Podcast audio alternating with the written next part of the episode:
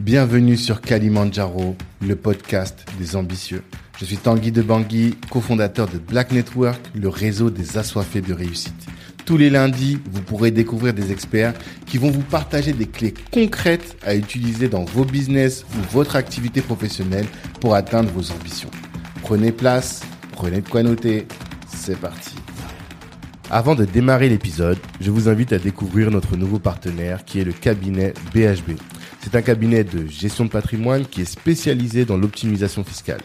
Le cabinet BHB vous accompagne dans vos opérations immobilières, dans le neuf ou en défiscalisation. Il vous propose également l'investissement en SCPI. Benoît Brival, pour le connaître, qui est le dirigeant du cabinet, est membre du réseau Black Network et je peux vous dire qu'il a vraiment la volonté de contribuer à l'assise patrimoniale de la communauté. Alors je vous invite à aller découvrir son site internet avec le code CALIDIS. Vous pouvez bénéficier de 10% offerts sur vos frais de dossier. Allez-y, vous serez bien servi. Voilà, monsieur Arthur Epassa, bonjour. Bonjour, Réfé, comme je l'appelle. C'est comment? Oh, ça va très bien, ça va. Ça va? bien. Et toi? Très bien, comme toujours. Je suis content de te recevoir sur Kalimandjaro, le podcast des ambitieux, parce que euh, je pense que tu as la clé pour que nos salariés ou futurs entrepreneurs atteignent leurs ambitions. Est-ce qu'on peut être, on est d'accord avec ça? Bah, Écoute, j'espère que j'espère avoir la clé en tout cas. Je vais Ouais. essayer de donner les, les clés, euh, D'accord. les clés pour ça. Ouais. C'est quoi toi ton, si tu devais dire ton, ta valeur ajoutée, ce que toi tu peux apporter à nos entrepreneurs, c'est quoi exactement? Les entrepreneurs, euh, Ou ils- plutôt, non, je, ouais, j'ai parlé d'entrepreneur. À force de parler d'entrepreneur, non, parce que nous, on a décidé aujourd'hui que ce dont on voulait parler, c'était de euh, plutôt à notre cible qui est pour l'instant encore salariée et on veut qu'elle qu'elle obtienne les moyens de ses ambitions. Voilà, c'est ça. Et pour pouvoir entreprendre après ou investir après, faire ce qu'elle veut. Et donc, qu'est-ce que c'est quoi l'idée forte qu'on va développer aujourd'hui avec toi et pour leur donner un peu de, de teasing sur ce dont on va parler? Ah, c'est euh, c'est intéressant déjà. Je, je, je vais revenir dessus un peu sur le fait qu'on qu'on parle des salariés. Mhm. Euh, parce que euh, je pense que l'entrepreneuriat euh, est un peu sexy en ce moment. Tout le monde parle d'entrepreneuriat et tout ça. Mhm. Euh, et l'idée forte que moi je voulais euh, faire passer aux salariés, c'est que euh, un entrepreneur qui fait 1000 euros par mois n'est pas mieux qu'un salarié qui fait 10 000 euros par mois. On est d'accord. Je pense qu'on est tous d'accord là-dessus. Mm. Donc, moi, je suis convaincu que ça ne sert à rien de courir dans l'entrepreneuriat si c'est pour gagner 1000 euros par mois durant les 30, de- les 30 prochaines années. Mhm. Euh, et donc, un salarié se doit, avant même de passer entrepreneur, être entrepreneur dans sa tête et pouvoir aller chercher le maximum de salaire qu'il peut, le maximum de compétences qu'il peut et le maximum d'influence qu'il peut en termes de réseau. Parce que c'est ça qui va lui permettre de faire un saut, mais un vrai saut dans l'entrepreneuriat. Donc moi, je, je suis vraiment euh, un fervent défenseur de on va entreprendre parce que on peut avoir beaucoup, beaucoup, beaucoup plus que ce qu'on avait quand on était salarié. Mhm. C'est ça, en fait, le, Toi, t'es de ceux qui encouragent aux gens, les gens à entreprendre pour gagner de l'argent véritablement. Pas entreprendre juste pour l'impact, on en parlait juste avant. Pas entreprendre pour euh, vivre de sa passion, mais tu te dis, il faut être en mesure de vivre bien et vivre euh, très bien, très confortablement de son business. C'est ça que tu dis. Oui, c'est ça que je dis. Je dis pas que l'impact n'est pas important. Mhm. Je dis pas que vivre de sa passion n'est pas important. Ce que je dis, c'est que euh, oui, il faut avoir des ambitions. Mhm. Et quand on a des ambitions, quand on va pour devenir entrepreneur, ben, un entrepreneur qui a des ambitions, c'est un entrepreneur qui veut faire du cash, Mhm. un entrepreneur qui veut effectivement avoir euh, des résultats financiers. Mhm. Et oui, il faut avoir en fait, euh, il faut vouloir faire de l'impact, il faut vouloir euh, avoir tout le reste. Mais comment est-ce qu'on mesure le succès d'une entreprise? Mhm. C'est avec les impacts, c'est avec l'impact financier, c'est les résultats. Mhm. Donc euh, c'est ça que je veux dire. C'est Mm. c'est pas que c'est pas important, mais Hmm. Et ce que tu dis, c'est que si c'est pour euh, avancer, enfin, aller dans l'entrepreneuriat en galérant, bah, il vaut mieux être salarié. Et parce qu'il y a, il y a des, il est possible de gagner très bien sa vie en étant salarié. Parce que souvent, sur LinkedIn, tu dis toujours, oui, je suis passé de à 100 000 euros de salaire. C'est ça que tu dis. Ouais. Donc toi, t'as vraiment fait 100 000 euros de salaire? Oui, je fais 100 000 euros de salaire. ouais. Ah, tu dis ça, pour ça, c'est normal. Et tu dis que tu peux accompagner les gens pour que eux aussi gagnent 100 000 euros. Six figure. Tu vois, comme Il y a, disait il y a, il y a, il y a plusieurs personnes qui gagnent 100 000 euros. Mhm. Euh, et je pense que même Annuel, autour hein, de vous, on est d'accord. annuel effectivement. Euh, il y a beaucoup de personnes qui gagnent 100 000 euros annuellement. Mhm. euh, que vous, vous voyez peut-être autour de vous, que vous ne savez pas. Mhm. Euh, il y a des secteurs dans lesquels on gagne facilement 100 000 euros. Mhm. Il y a des compétences qui sont recherchées qui permettent d'atteindre ces chiffres-là. Donc, c'est pas des chiffres que, qui sont tabous. Euh, et c'est peut-être là le premier pas vers les ambitions d'un salarié. C'est de Mhm. se dire, est-ce que je veux atteindre un certain niveau Mhm. Et une fois qu'on a défini ces objectifs, on se dit, comment on va les atteindre Mhm. Donc, euh, oui, moi, j'ai atteint euh, 100 000 euros. Mhm. Effectivement, j'étais pas à Paris, hein, je travaillais pas à Paris, j'étais jeune en plus. Mhm. J'étais dans un secteur où les gens gagnaient beaucoup d'argent. Mhm. Il y avait beaucoup de sacrifices derrière, euh, mais euh, on atteignait effectivement ces chiffres-là. Mais est-ce que tu peux expliquer pour que les gens comprennent Ouais, ici on, nous, on parle no bullshit. C'est vraiment concrètement comment quel était le secteur? Moi je sais c'était quel Mhm. secteur. Mais Bah- voilà quel secteur, quel type d'activité? Et comment est-ce que dans ta tête t'en es venu, t'en es arrivé à ça finalement?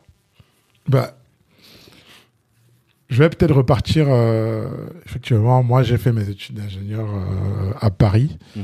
Euh, et, euh, et quand j'étais en études d'ingénieur, je m'étais dit, euh, je m'étais posé la question de savoir quelle carrière je voulais avoir Mhm. et qu'est-ce que je voulais avoir dans ma carrière? C'est d'où l'importance effectivement de définir ce qu'on veut, de définir un peu le type de, de vie que l'on veut. Et il y a deux choses que je voulais dans ma vie quand je, je me suis lancé dans ma carrière. Le la première chose, c'est que je voulais voyager. Mhm. Voilà, je voulais vraiment découvrir euh, pas mal d'endroits. Mhm. Et la deuxième chose, c'est que je voulais euh, vivre bien. Je ne pensais pas forcément à avoir un très très gros salaire, mais je voulais vivre bien. Mhm. Et euh, dont l'intention de voyager m'a amené justement à rentrer dans le, le, le monde du pétrole et gaz. Je savais que les salaires étaient élevés, Mhm. mais je savais surtout qu'ils voyageaient beaucoup. Mhm. Voilà. Donc je me suis retrouvé dans le, le, secteur du pétrole et gaz. D'accord. Et je suis parti à l'étranger. Mhm. Voilà. Euh, et quand je suis parti à l'étranger, je suis arrivé à l'étranger, je gagnais pas forcément euh, 100 000 euros. Hein. Euh, et à ce moment-là, par contre, j'ai commencé à discuter avec des personnes dans le pétrole et gaz Mhm. qui gagnaient 100 000 euros, Mhm. qui n'avaient pas forcément même fait des études d'ingénieur, Mhm. mais qui étaient positionnés sur une niche. Ah, une niche. sur une expertise qui était très demandée et on les payait 1000 euros la journée. Donc, euh, une fois que j'ai pu me rendre compte de ça, une fois que j'ai pu discuter avec ces personnes-là, je me suis dit, comment est-ce que moi aussi je pourrais atteindre ce niveau-là? Et c'est comme ça que euh, cet objectif, je me suis rendu compte que cet objectif était quelque chose qui, pour moi, en fait, euh, devenait important, pas pour l'argent en tant que tel, mais c'était Mhm. pour moi de me dire, ces personnes-là, venant d'où je viens, c'est-à-dire les études, souvent quand tu les fais à Paris, on te dit, quand tu as fait les grandes études, euh, tu vas réussir et tu vas, tu vas, avoir, tu vas avoir une bonne vie, quoi. Mais là, Mhm. tu vois des gens qui ont fait beaucoup moins d'études que toi, Mhm. mais qui, parce que stratégiquement, ils se sont positionnés sur des secteurs qui demandent des compétences spécifiques et qui sont prêts à payer ces salaires-là, Mhm. ben, ils ont atteint ce sommet-là. Ah, ben, je me suis dit, c'est peut-être ça la clé. C'est Mhm. comment est-ce que tu te positionnes Mhm. et surtout, qu'est-ce que tu rapportes à l'entreprise? Mhm. Parce qu'en fait, c'est pour ça qu'on te paye. Ouais, totalement. Parce que ces personnes-là, ils géraient des budgets, ah, je peux vous dire, ils géraient des budgets à 30 000 euros la journée. Donc, euh, 30 000 euros la journée? Ouais. D'accord. Quand je, je veux dire, c'est que ce qu'ils rapportaient à l'entreprise, c'était 30 000 euros, 40 000 euros, 50 000 euros la journée. Mhm. Donc l'entreprise payait 1000 euros la journée pour une personne qui a une compétence rare, ça coulait de source. Ouais, c'est pas grave. C'est pas grave. Donc, ce que tu dis aux gens, c'est que si, si votre objectif, c'est de gagner 100 000 euros par an, eh bien, il faut que vous vous positionnez. C'est surtout une question de secteur. De secteurs dans lesquels, euh, stratégiquement, il y a beaucoup d'argent. C'est ça que tu dis? Exactement. Et il y a beaucoup d'argent parce que euh, tu gères des dossiers où il y a beaucoup d'argent et finalement toi tu prends qu'une une part plus ou moins infime de ce beaucoup d'argent là. C'est ça. Exactement. Mhm. Ça c'est c'est le c'est la réalité du, du salarié, c'est la réalité de l'entrepreneur. Un Mhm. entrepreneur ne va pas payer quelqu'un 1000 euros la journée si cette personne lui rapporte 1100 euros la journée. Ça Mhm. fait pas de sens. Mm, mm, mm, Euh, les entreprises nous payent parce qu'on leur apporte euh, pas mal d'argent et il faut le comprendre, il faut l'accepter et il faut apprendre à jouer avec.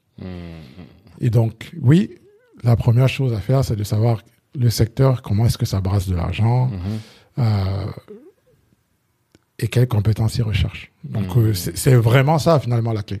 Quand on regarde tous les secteurs, c'est ça. hein. On va regarder Mhm. la finance. Ils payent les gens euh, à plus de six chiffres facilement. Mm.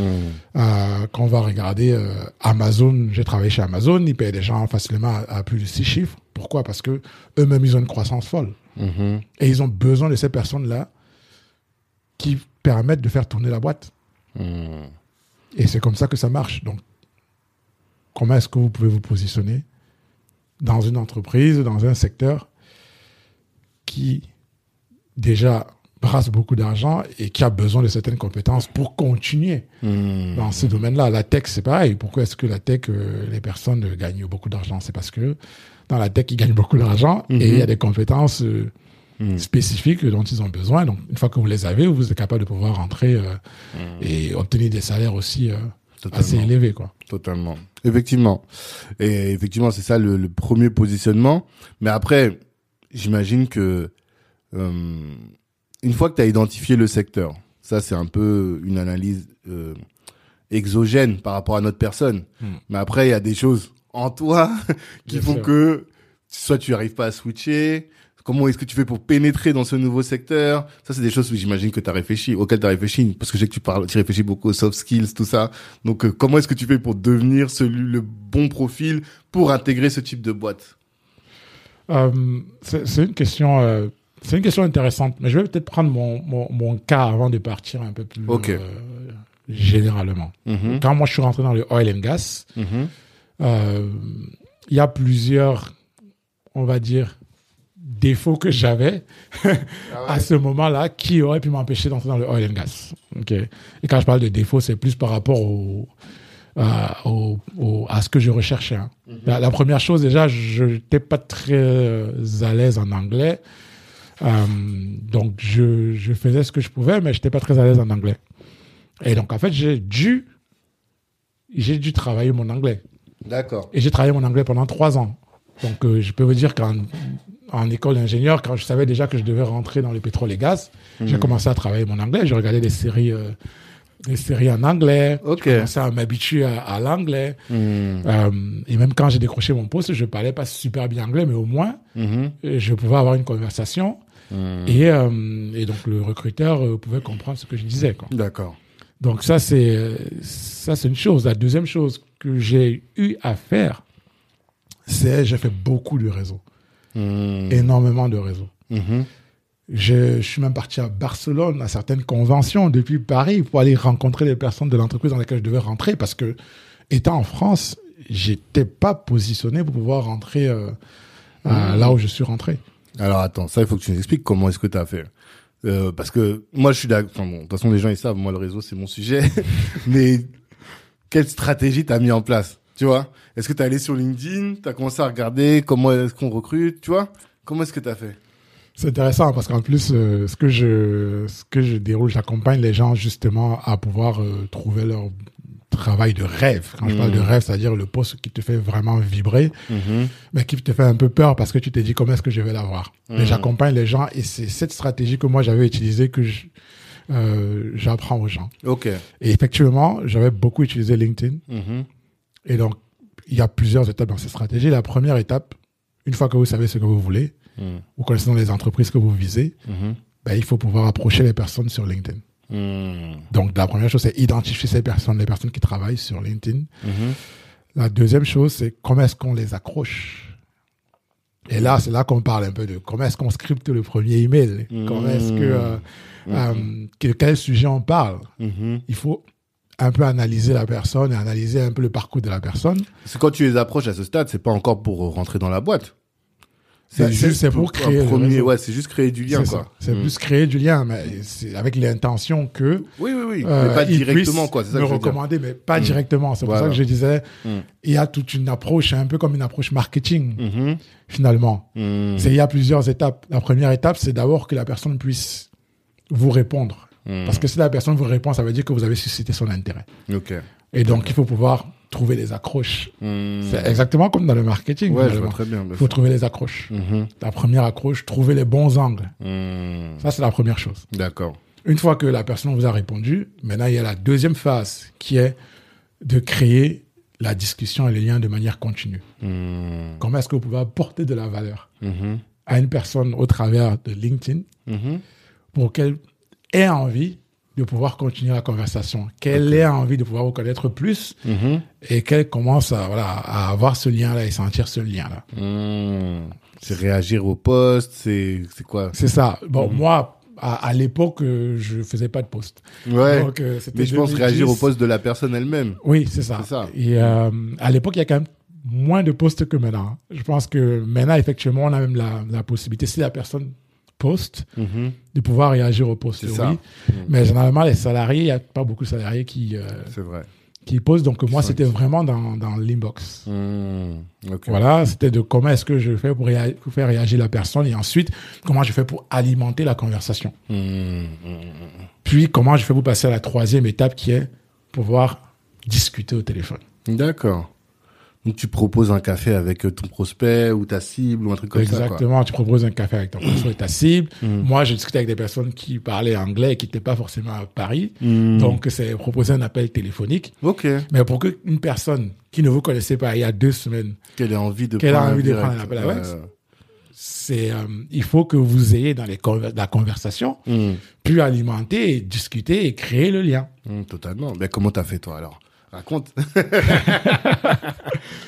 Ben, concrètement. concrètement, il, il faut déjà, retrouver, il faut déjà, Barcelone, il faut là-bas, déjà comprendre la, la- la psychologie. C'est que Mm. vous allez contacter 100 personnes, Mm.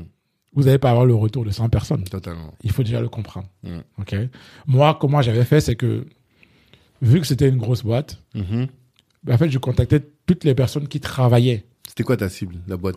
Ah, moi, c'était dans le pétrole, donc c'était Schlumberger à l'époque. Schlumberger. ok. Euh, et c'était Schlumberger à l'étranger. Donc, Mhm. en fait, je contactais toutes les personnes qui travaillaient en tant qu'ingénieur euh, dans, le, dans le Mhm. secteur. Ok. Voilà. Donc euh, là, je, je, je- fais ma liste, j'ai mes critères Mhm. et euh, je commence à envoyer les emails. Mm. Euh, et euh, je commence toujours l'email un peu par euh, voilà, euh, j'apprécie beaucoup votre parcours. J'ai vu que vous avez fait tant Mhm. en faisant tant, donc la personne comprend déjà que vous avez bien Très regardé bien. son profil. Ouais, ouais. Vous parlez de quelque chose, c'est sa vie, donc dans Mhm. tous les cas, elle va dire Mm. au moins déjà les premières phrases. Mhm. Ensuite, derrière, c'est de d'expliquer comment mon projet professionnel est inspiré par le leur et Mhm. donc comment leur parcours en fait peut me permettre de clarifier mon projet professionnel. D'accord. Voilà. Mhm. Et je finis toujours par leur faire comprendre qu'en fait, euh, ils peuvent être du grand aide. Mhm. C'est-à-dire que s'ils acceptent de me parler de leur métier qui m'intéresse fortement, Mhm. moi, ça peut me permettre de vraiment clarifier ce projet professionnel que j'ai en tête. Mm. Donc, il y a trois choses finalement dans la psychologie. C'est que la première, c'est pour créer le lien, il faut montrer à la personne que vous la comprenez. Et donc, ça, quand on commence par j'ai vu que vous avez fait tant, tant, tant, Mhm. et c'est quelque chose que j'apprécie fortement, ben, ça, c'est la première chose pour créer le lien. Mm. La deuxième chose, c'est quand vous lui expliquez que vous avez ce projet professionnel-là et que vous cherchez des personnes qui ont, sont passées par telle ou telle entreprise, Mhm. vous, lui, vous lui expliquez pourquoi vous la contactez. Donc, vous n'êtes pas juste en train d'essayer de, de lui faire perdre son temps. Mhm. Et le dernier point, c'est que les personnes veulent être utiles. Les personnes veulent se sentir importantes. Totalement. Et quand une personne vous aide sur un projet qui est quand même solide, Mhm. elle se sent importante. Donc ça, c'est le dernier point par lequel vous allez clôturer. D'accord. Et il y a une dernière astuce qui est très importante à faire. Mhm. C'est que les personnes peuvent avoir la pression de se dire, attends, il faut absolument que je réponde au message. Et ça, ça peut créer un peu de tension qui font en sorte que la personne ne revienne pas vers vous. Mais vous pouvez toujours terminer par expliquer à la personne que elle a le droit de ne pas répondre, Mhm. mais qu'effectivement, si elle répond, pour vous, ce serait quelque chose qui pourrait changer votre vie. Alors que pour elle, ce serait peut-être rien. En fait, c'est pas grand chose. Donc vous montez un peu l'enjeu Hmm. tout en enlevant la pression à la personne. D'accord. Voilà, ça c'est un peu les quatre, euh, les quatre parties du script qu'on en adapte en fonction de la personne qu'on a en face de nous. Totalement. Et c'était quelque chose qui, euh, qui marchait euh, voilà, plutôt bien, on va Mhm. dire. Après, après comme j'ai dit, il ne faut pas vous attendre à avoir euh, 80% de taux de réponse. Hmm. Donc la persévérance euh, euh, est très importante dans cette démarche-là. Euh, et, euh, et aussi, la suite est très importante. Parce que derrière, il faut quand même aussi être capable de pouvoir poser les bonnes questions à la personne, entretenir la conversation et voir comment vous pouvez lui apporter de la valeur aussi. Hmm. Ouais, Il y a des personnes, par exemple, qui me disaient, ah oui, vous habitez à Paris et tout ça. Bah, tout de suite, c'est, ah oui, vous êtes déjà venu à Paris. euh, Hmm. Ouais, tu crées du euh, small talk voilà. quand même aussi, quoi. Ça Bah, bien sûr, ouais, c'est ouais. une conversation. Mais en fait, tu, crées- tu fais que du small talk. Mhm. La personne sait de toute façon que tu cherches, euh, tu es intéressé par la boîte. Hmm. Mais c'est que du small talk pour créer ce lien-là. D'accord. Et c'est quand vous allez être téléphone que là, tu pourras maintenant, comment est-ce que ça se passe dans, le, dans la boîte, euh, euh, comment est-ce que, euh, est-ce que l'évolution, comment ça se passe, comment est-ce que la politique d'entreprise se passe. Et c'est à la fin qu'on va peut-être poser la question de savoir, mais attends, si, si on veut rentrer, comment toi tu as fait pour rentrer? Hmm. Euh, Mais ça, c'est des questions que, une fois que vous avez fait ce small talk-là, que vous avez créé le lien, C'est plus facile. c'est plus facile. Hmm. Totalement. Donc c'est un peu comme ça que moi j'ai c'est à quoi j'ai procédé et en fait j'ai répété ça sur euh, Plusieurs profils. la plusieurs boîte. profils à chaque fois avec plusieurs années après quand je voulais en fait euh, Ah, c'est être pas une histoire tranquille. de deux mois. Ça a duré long. ça- Le processus a duré longtemps? ce processus là oui il, a duré euh, un an. Un an. Je travaillais déjà à Paris hein, en fait euh, et j'ai Mhm. continué à le faire et euh, Mhm. il a duré un an. ouais. Hmm. Et qu'est-ce qui t'a amené en Espagne alors? T'as dit que t'es parti à Barcelone. Ah oui ça c'était parce qu'il y avait une convention. Mhm. De la boîte elle-même. Il y avait une convention du, dans le secteur. Ok, d'accord. Donc euh, la boîte c'était une de mes cibles, mais en Mhm. fait le secteur a totalement été euh, en entier était ma cible. Donc j'ai décidé de partir à, à Barcelone pour pouvoir discuter avec les personnes du secteur. Hmm. Et pourquoi aussi je faisais ça? Euh, Je savais très bien que c'était pas une, en plus c'était même pas une convention de recrutement. Mhm. Mais pourquoi je faisais ça? C'est parce qu'après je pouvais parler de ça dans les différents messages. Hmm. Quand j'envoyais un message, je disais attendez, je reviens de Barcelone où j'ai rencontré tel Ah, de la boîte. Ok, d'accord. La personne ne, ne la connaît peut-être pas, mais elle va rentrer dans son système, aller taper et voir qu'effectivement c'est C'est vrai. quelqu'un qui est là-bas. C'est quelqu'un qui est dans la boîte. d'accord. Ok. Donc tout ça, c'était, ça permettait d'alimenter les différentes conversations que j'avais eues, de montrer mon intérêt pour le secteur, de montrer ma motivation. Hmm. Tout ça, ça participait de ça. D'accord. Oui, parce que c'est sûr que si tu es suffisamment motivé pour aller jusqu'à Barcelone pour euh, rencontrer les gens de la boîte et qu'après finalement ça te crée du contenu. En fait, c'est comme si tu créais du contenu pour pouvoir échanger avec les gens. D'accord. OK. Et euh, donc qu'est-ce qui a été décisif pour que tu puisses intégrer la boîte selon toi? Parce que tout ça finalement tu t'es préparé et à un moment tu as vu une fenêtre et boum, t'es rentré et là tu étais prêt, c'est ça? Euh, je pense que ce qui était décisif après, au final, euh, quand on quand on réussit à décrocher des euh, des entretiens, ben il faut quand même délivrer. C'est-à-dire qu'il faut quand même pouvoir euh, bien euh, les passer les entretiens. Il faut les réussir. Euh, et donc, euh, à ce, à ce stade-là, généralement, on est quand même euh, en compétition avec des personnes qui sont aussi très brillantes. Ouais. Et moi, je pense que ce qui a, ce qui m'a aidé à me démarquer, Mhm. c'était justement toute la démarche que j'avais faite. Hmm. Parce que au dernier entretien avec le recruteur, c'était très facile pour moi de dire, je sais que mon profil n'est pas le profil typique parce que de un, moi j'ai fait mes études en France et euh, là où je- on cherche un poste euh, euh, pour quelqu'un directement en Angleterre. Je parle pas forcément anglais, Mhm. mais justement pendant depuis un an je me suis formé et là où Mhm. vous voyez qu'on arrive à, faire, à avoir une conversation, Mhm. j'ai rencontré telle personne de votre boîte, telle personne de votre boîte à Barcelone. J'ai discuté avec telle personne, telle personne, telle personne. Mhm. Ils m'ont bien expliqué ce que vous faites. Mhm. Et voilà les trois points, les trois raisons pour lesquelles je pense que je vais tout déchirer dans votre boîte. Mhm. Ça, ça fait une différence. Comparé à des personnes qui peut-être sont rentrées parce que il y avait des forums dans leur pays Mhm. euh, et qui du coup arrivent de manière un peu plus, euh, confortable. De, Ils arrivent et se disent, OK, euh, moi, je suis dans le, la bonne école, je suis dans la bonne école, je suis dans le bon pays, je parle anglais, donc je vais se mettre reçu. Ben, vous, vous avez en fait euh, tout ce bagage-là, comme vous dites, euh, tous ces historiques-là qui permet finalement de raconter une histoire Hmm. qui va rester dans la tête Tu as créé une stratégie. En fait, tu as fait une stratégie qui doit t'emmener à faire en sorte que ton profil soit différent de tous les autres au final. Ouais, mais en fait, là, là, par contre, la stratégie, elle n'était pas voulue. Ah, Elle n'était pas voulue parce que, parce que j'avais ce contenu-là, parce que j'avais vécu Mhm. euh, cette recherche-là de cette manière, parce que je cherchais à changer de trajectoire. C'est-à-dire que je voulais quitter Paris, je voulais, je voulais Mais partir à tu, tu l'as l'étranger. pas fait en te disant que tu, ton profil de, ce- fait sera atypique par rapport aux autres. Non, toi tu t'es juste dit c'est le meilleur moyen d'atteindre mon objectif. Exactement. Oui, je me suis dit, j'ai envoyé mes CV. Ça n'a Mm. pas marché. Hmm. Comment je fais pour atteindre mon objectif? Parce que cet objectif-là, il me tenait vraiment à cœur. Hmm. Comme on dit, euh, il faut avoir, il faut se donner les moyens de ses ambitions. Donc, euh, C'est tout le sujet. je, et je voulais vraiment les atteindre. Donc, euh, Ok. moi, j'ai pas lésiné sur les efforts à faire Hmm. parce que je savais que je voulais absolument voyager Hmm.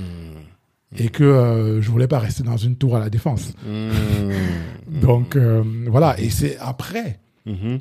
quand j'ai commencé à préparer les entretiens, Ouais, que je me suis rendu compte de toute la richesse que j'avais d'accord, je vois. au vu de tout le parcours que j'avais fait pour arriver là devant le recruteur. Hmm.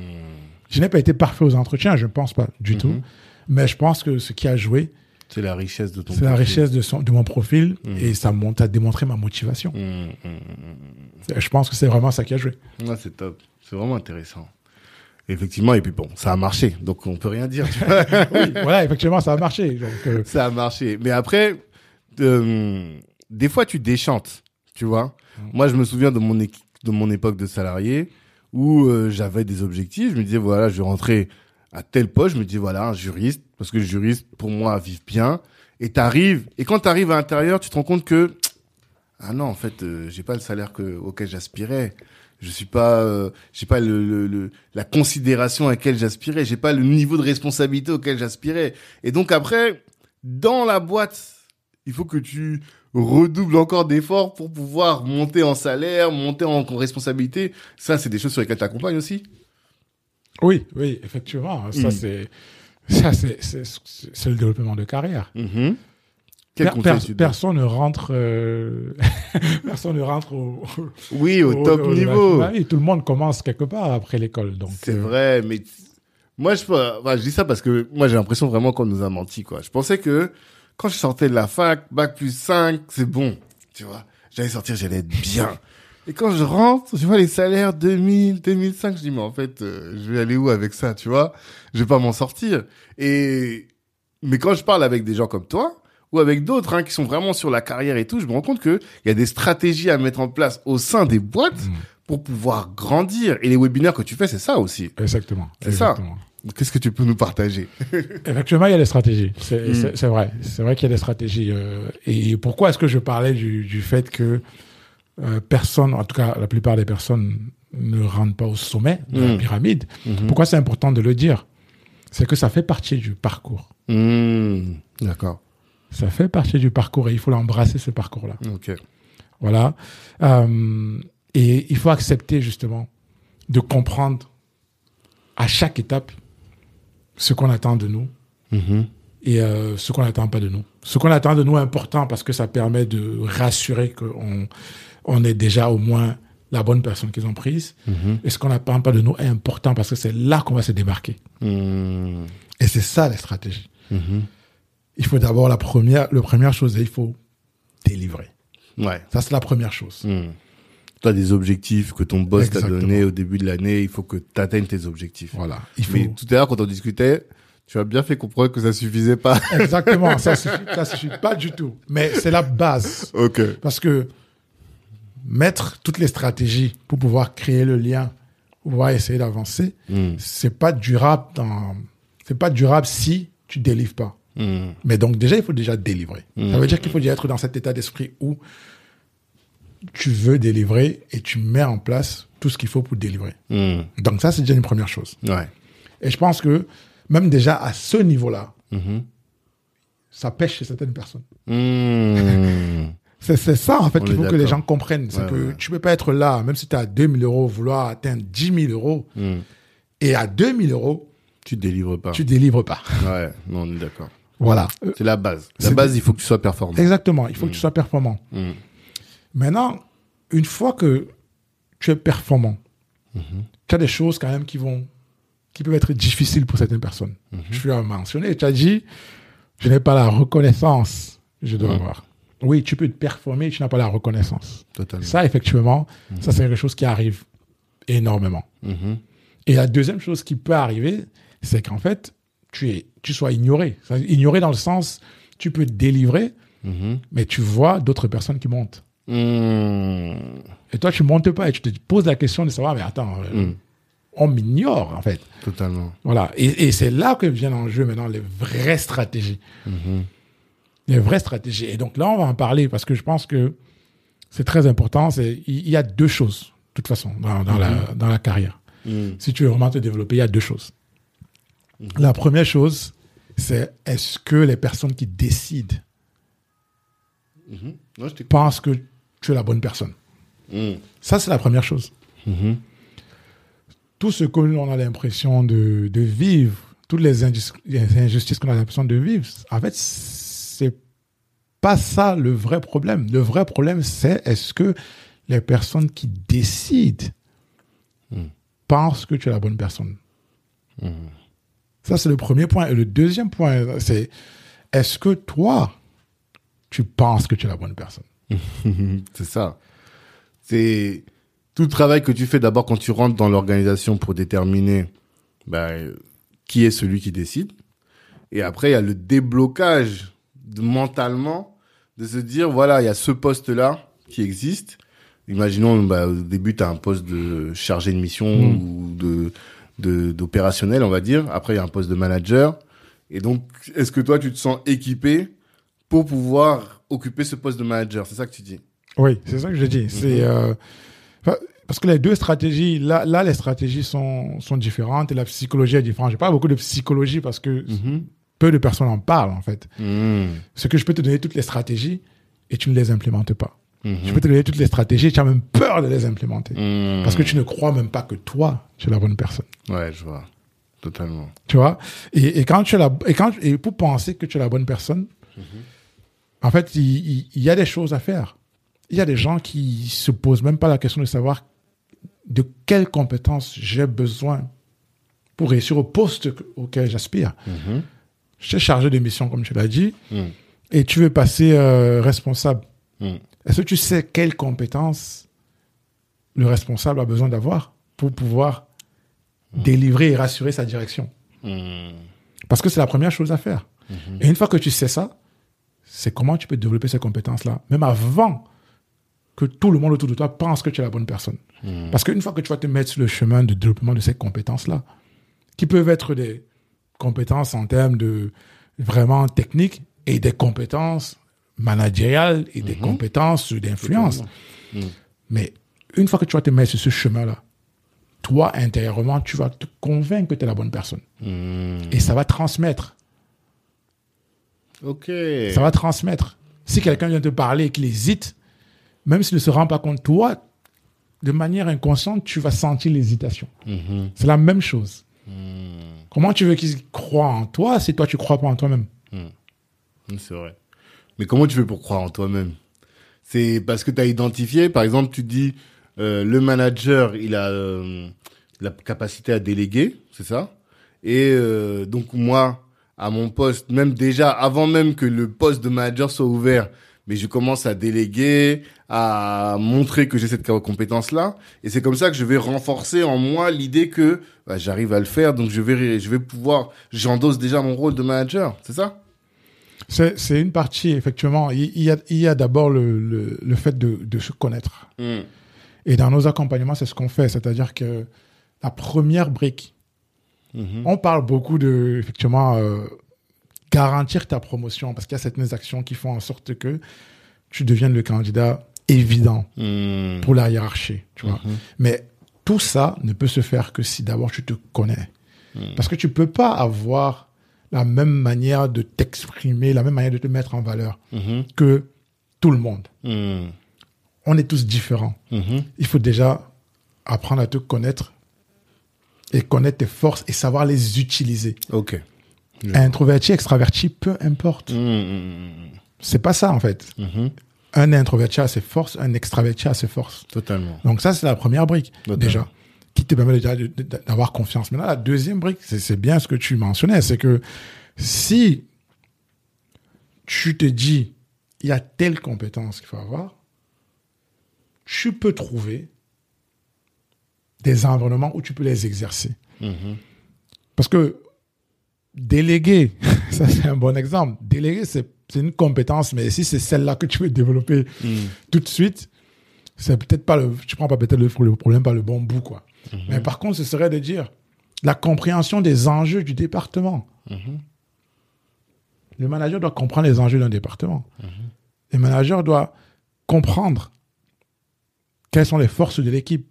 Le manager doit savoir attribuer le travail à la bonne personne parce qu'il comprend les différentes personnalités. Totalement. Mais quand vous travaillez en projet, quand vous travaillez ensemble dans l'équipe, si le manager te voit proposer que telle personne fait ça, et c'est quelque chose que lui il sait que ça correspond à la personne, Hmm. tout de suite, tu marques des points. Ouais. Il va dire que lui, il a compris. Lui, il a compris. Il a bien compris dans l'équipe qui fait quoi, qui est Exactement. capable de quoi. Exactement. Quand Mm. tu proposes au manager de dire, écoutez, moi, moi voilà ce que moi je comprends euh, des enjeux. Je peux peut-être me tromper, mais voilà ce que je comprends. Mhm. Quand tu parles même de ça, de dire quels sont les enjeux, quels sont les objectifs à atteindre, Mhm. qu'est-ce qui est important et qu'est-ce qui n'est pas important? Quand tu poses ce type de questions à, à ta hiérarchie, ils comprennent. Mhm. Ils comprennent que tu n'es plus au niveau d'exécutant. Tu, tu as pris une certaine maturité professionnelle. Et toi, tu gagnes en confiance. Et eux, ils s'attendent pas ça de toi. Ça veut dire que toi, tu as le droit à l'erreur là-dessus. Hmm. Mais quand tu fais pas d'erreur, tu marques tes points. Mm. Pour toi et pour eux. Hmm. Et en fait, c'est comme ça que tu développes cette confiance. C'est en pratiquant. Mais finalement, tu as, la plus grande opportunité parce qu'en fait, personne n'attend de toi que tu fasses ça. Donc, tu peux essayer, et en utilisant les bonnes formulations, de dire, là, je peux peut-être me tromper, mais voilà ce que j'ai compris. Est-ce que c'est... T'entraînes petit à petit. Voilà, est-ce que c'est correct ou pas? Et le manager va te dire. Hmm. Tu vois? Et c'est ces stratégies-là, en fait. Que... Mais, mais c'est parce que tu as déjà l'intention, de, et tu as compris que je dois comprendre Mhm. les compétences attendues de ce manager, ou les compétences attendues de ce poste-là. Hmm. Et tu montres que tu es la bonne personne avant même que les Que le autres commencent à penser se à toi. Ouais, c'est ça. Avant que le besoin se fasse ressentir. Exactement. Hmm. Et des stratégies comme ça, il y en a plein. C'est toujours autour de, de l'influence. Mais tu vois, il y a toujours ces deux parties.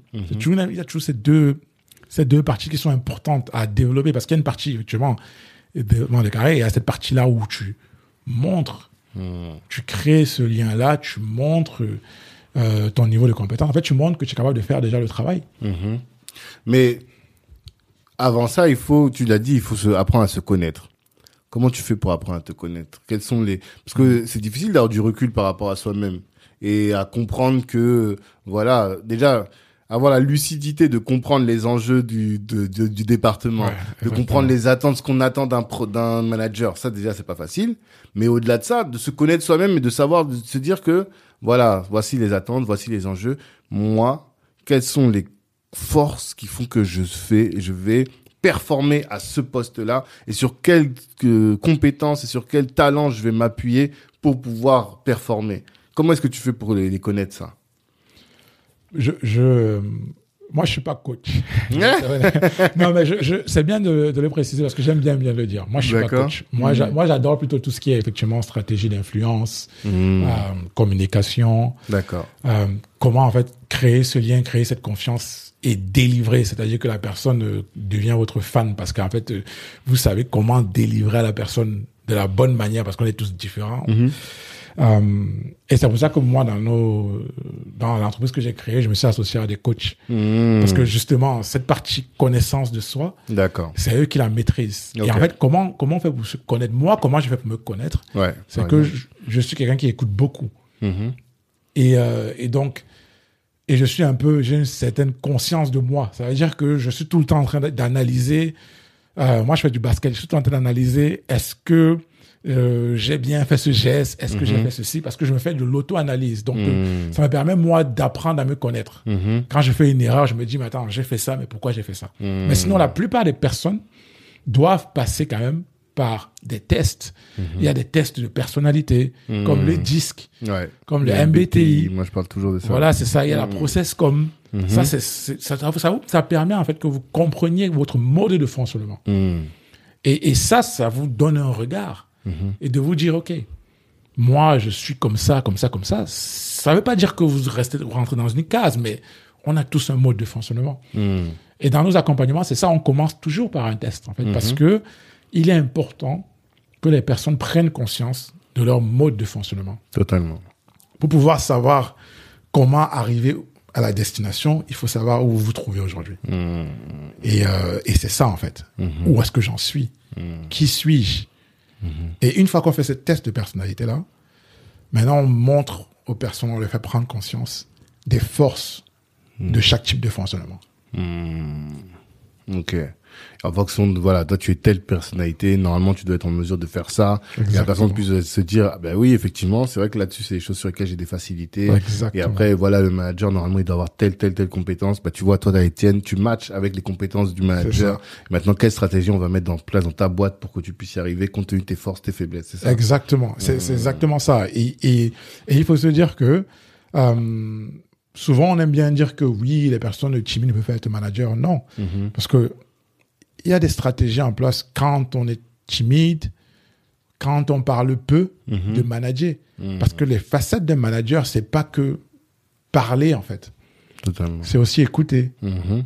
c'est aussi pouvoir montrer à son équipe quelles sont leurs forces. C'est aussi pouvoir les élever. Mhm. Et quand vous regardez un manager qui parle beaucoup, souvent, il écoute peu. Mhm. Parce que personne n'est parfait. Mais vous, vous serez le manager qui écoute beaucoup plus qu'il ne parle.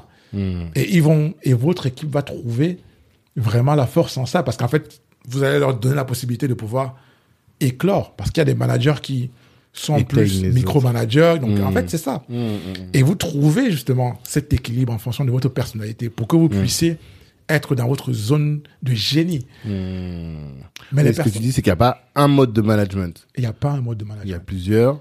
Et euh, toutes les personnalités qui sont dans la nature peuvent se retrouver dans un mode de management. C'est ça que tu veux dire? Oui, toutes les personnalités avec la bonne stratégie. Ouais. Ça veut dire que, oui, un manager a besoin de parler de temps en temps. Mais lorsque, vous êtes, lorsque tu es timide, ce qui va se passer, c'est que tu vas peut-être pas parler de manière spontanée tout le temps, Mhm. mais tu vas pouvoir planifier quand est-ce que tu veux parler et te préparer. Ouais, c'est vrai. Et tu vas expliquer à ton équipe comment toi tu fonctionnes? Mhm. Si vous avez besoin de venir me voir, venez me voir. Je ne vais pas forcément parler spontanément. Tu vois? Et une fois que tu mets les règles avec l'équipe, tout se passe bien. C'est ça, en fait, c'est que, Ouais, je comprends. voilà, il y a des différentes personnalités, mais tu mets donc les règles en fonction de ta personnalité et tu présentes les règles, en fait, de comment tu fonctionnes à l'équipe et eux, ils vont pouvoir utiliser ça. C'est un peu ça. Et c'est pareil dans l'autre sens, parce qu'on parle de management. En fait, il y a management vers le bas, a management vers le haut. Ouais. Il faut pouvoir manager son manager. C'est ce qu'on dit. Cette phrase-là, les deux dernières années, je l'ai entendue à plusieurs reprises. Je coach mon manager, je manage mon manager. Qu'est-ce que tu veux dire par là? Ben, c'est quoi un peu manager? Je vais pas rentrer forcément dans l'étymologie du, du terme, tu vois. Mais en fait, manager, c'est quoi? C'est de pouvoir amener la personne où est-ce qu'on veut aller. Bon, là, c'est un peu plus aussi de leadership, mais moi, pour moi, le management, il faut toujours un peu mettre de leadership. C'est ça, tu sais que depuis tout à l'heure, j'ai envie de te poser la question. hein. Je me dis, bon, à quel moment je vais poser cette question-là, management versus leadership? Mais je pense qu'on en parlera. Ben, c'est que manager son manager, c'est de pouvoir manager ses attentes, c'est de pouvoir manager ses envies, euh, c'est de pouvoir, en fait, faire la même chose qu'on fait avec son équipe. Mhm. Et euh, par exemple, manager les attentes, c'est un manager qui s'attend à ce que vous fassiez 10 quand vous savez que vous allez faire 5.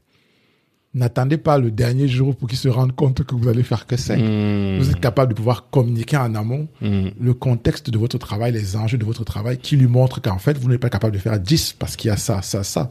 Vous managez ses attentes. Ok, je vois. Un manager qui essaye, par exemple, de vous euh, imposer des choses ou essaye de vous pousser à faire des choses qui ne sont pas réalistes, Mhm. vous ne pouvez pas juste dire oui, oui, oui, alors que vous savez que c'est pas capable, vous n'êtes pas capable de le faire. Mhm. Vous devez pouvoir communiquer sur le, pourquoi est-ce que c'est pas réaliste, Mhm. ce que vous pourrez faire à la place, et peut-être euh, voir si vous essayez de comprendre quels sont lui vraiment ses vrais objectifs pour essayer de vraiment l'aider sur ce qu'il veut. C'est ça pour moi, manager son manager. C'est vraiment vous assurer que il puisse comprendre, il puisse aller dans votre sens pour, euh, pour pouvoir euh, travailler en bonne intelligence, tous les deux, quoi.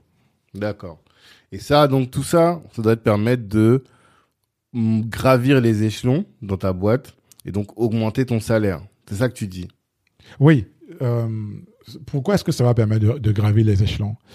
C'est parce que vous devez toujours avoir en tête qu'il faut, il faut en fait qu'ils aient confiance en vous. Mhm. Il faut créer la confiance. Ok. Et pour créer la confiance, il faut montrer qu'on est capable de réaliser les- ce qui est attendu du poste, où est-ce qu'on va aller. Mhm. Voilà. Et la deuxième chose, il est capable de pouvoir créer le lien. Parce que même si vous êtes capable de réaliser, si il ne vous aime pas, si Mhm. il y a des petits trucs, ils vont toujours trouver quelqu'un d'autre. Voilà. Mhm. Et, euh, et donc, vous êtes capable de pouvoir gravir. Mhm. Par contre, pour pouvoir augmenter un salaire, il ne faut pas juste être passif et se dire parce que j'ai des promotions là, je vais grandir un salaire, il faut apprendre à négocier votre salaire. Ah. Parce que depuis l'heure, on n'a pas parlé de négociation. On va parler de négociation. Depuis l'heure. Comment tu négocies? C'est quoi les clés de la négo Salariale, en tout cas? Ouais. C'est, euh, déjà, je vais vous dire une chose qui, que tout le monde pense. euh, négocier, c'est, ça se fait pas le jour de la négo. Mhm.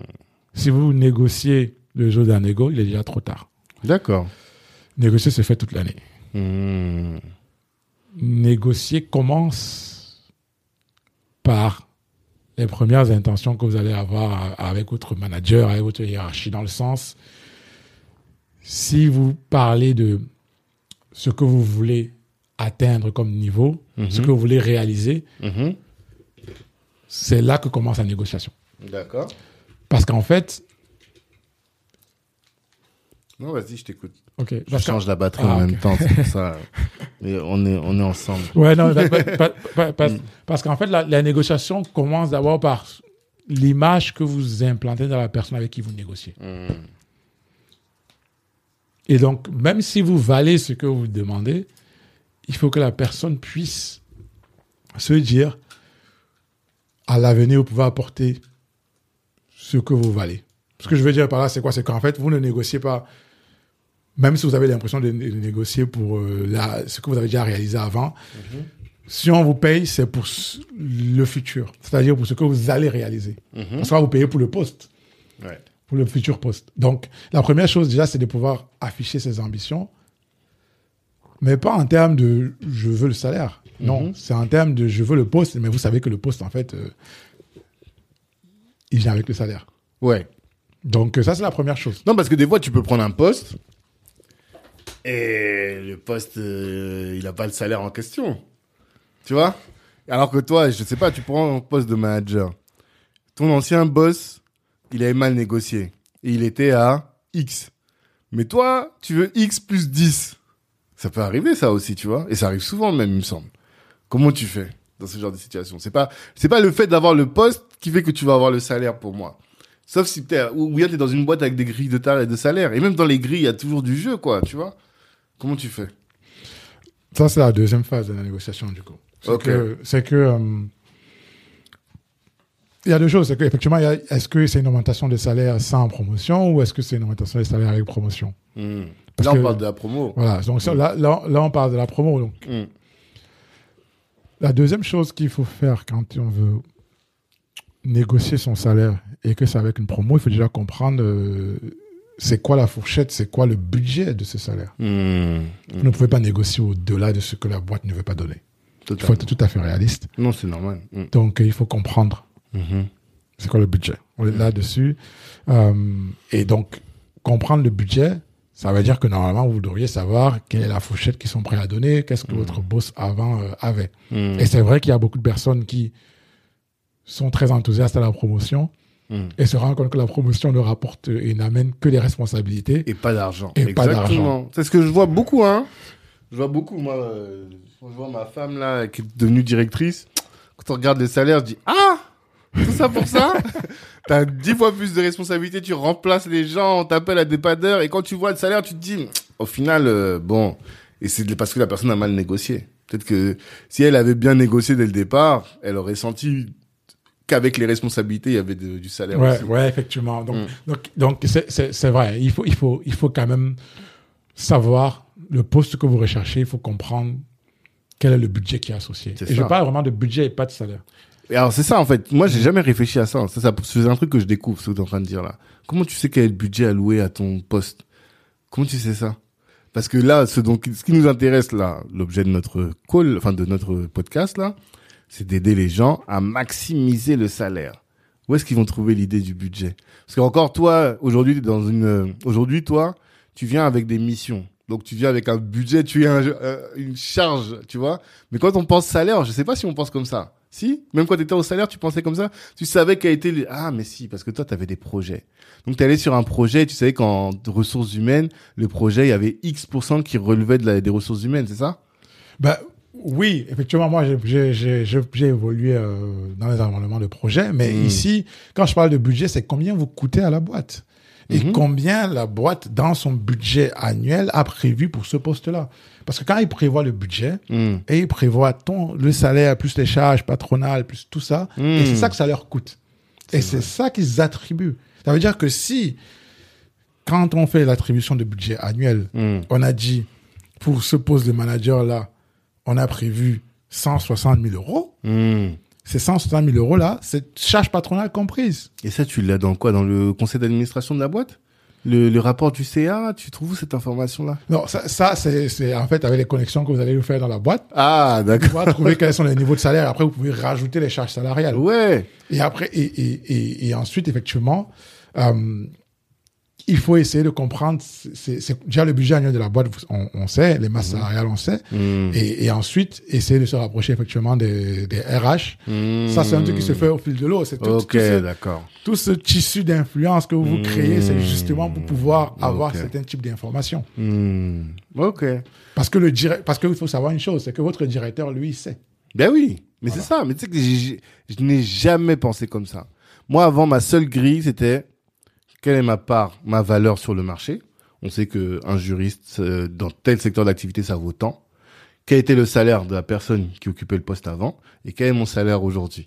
Tu vois, c'est tous ces éléments-là que je regarde et je me dis, en fonction de ça, voilà, ils peuvent aller jusqu'à tant. Parce que ma valeur sur le marché, c'est tant. Mhm. Et dans ce secteur d'activité, c'est tant. Mais tu sais pas que ils ont attribué une enveloppe. Ça, j'ai jamais pensé à ça. Et peut-être que l'enveloppe est beaucoup plus costaud que la valeur sur le Bah oui, marché. bah, peut-être. Et quand ils vont prendre quelqu'un de l'extérieur, ben, ils vont lui donner ça parce que là, la personne va venir en négociant. Et là, tu vas te dire, mais Exactement. attends, comment, Exactement. comment lui, il a réussi à avoir ça alors que je pensais que... Mmh. C'est pour ça que ça arrive, parce que là, il y a une enveloppe. Mmh. Et ils vont jamais aller au-delà de leur enveloppe, parce que ça, pour, pour aller au-delà de l'enveloppe, ça demande encore d'avoir des processus exceptionnels. C'est ça. Et aucun manager ne va se risquer à aller expliquer Mmh. pourquoi il va aller au-delà. S'il donne à quelqu'un, il faut savoir, Mmh. euh, en dehors de l'exercice budgétaire, ça veut dire que l'enveloppe était déjà là. Mmh. Maintenant, leur job à eux, c'est de négocier au plus bas. Totalement. Et, ton, et notre job, ton job, c'est de négocier au plus haut. Exactement. Et, et c'est vrai que la troisième partie que je voulais évoquer, c'était aussi quand même de regarder le marché, parce que ça, c'est des arguments que vous allez, on va mettre sur la table Totalement. pour pouvoir expliquer pourquoi, effectivement, on demande telle somme. Mmh. C'est sûr. Mais si une entreprise a budgétisé 160 000, Mhm. que le marché dit 220 000 ou je sais pas quoi, ce qui va se passer, c'est qu'ils vont d'abord te dire non. Et ensuite, quand ils vont voir qu'ils ne prennent pas de candidat, Mmh. ils vont se réasseoir et se dire, OK, est-ce qu'on augmente l'enveloppe budgétaire pour ce Mmh. poste? Ils vont pas juste tout de suite euh, dire euh, Mmh. que non, toi, on va tout de suite augmenter. Non, parce qu'en fait, c'est la boîte, l'entreprise, c'est tout un des processus. Totalement. Après ça, c'est moi qui j'ai travaillé dans, dans les projets, comprends travaille dans le pilotage le- de d'entreprise. plus de hauteur. donc, Voilà, c'est ça. J'ai plus de hauteur, mais c'est ça. En fait, c'est tout un processus que la boîte Mm. essuie. Mmh. Donc, euh, si, et ça, c'est le quatrième point que je voulais évoquer, c'est que si vous ne comprenez pas quels sont les cycles de décision, les cycles d'enveloppe budgétaire, Mmh. et que vous négociez au mauvais moment, Mm. même si votre boss veut vous aider, il ne pourra plus. Mm. ouais, totalement. C'est fini, c'est passé. Donc, euh, Mhm. c'est pour ça que je disais, ça commence très tôt, en fait, la négociation. Mm. Demander une promotion, ça commence très tôt. Il faut comprendre quand est-ce que les promotions même sont validées. Ouais. Il faut les comprendre. Totalement. Si vous venez trop tard, euh, même s'il veut vous aider, il ne pourra plus. Mm. Et j'ai déjà vu ça chez mes clients. Hein. Des Ouais. personnes qui essayaient d'avoir ça, mais en fait, euh, c'était trop tard. Mhm. On m'a dit, il faut attendre encore neuf mois. Mhm. Et là, euh, qu'est-ce Hmm. que vous pouvez faire? Tu seras prêt pour l'édition d'après, quoi. Exactement, voilà. Au ça prochain pour- tournoi.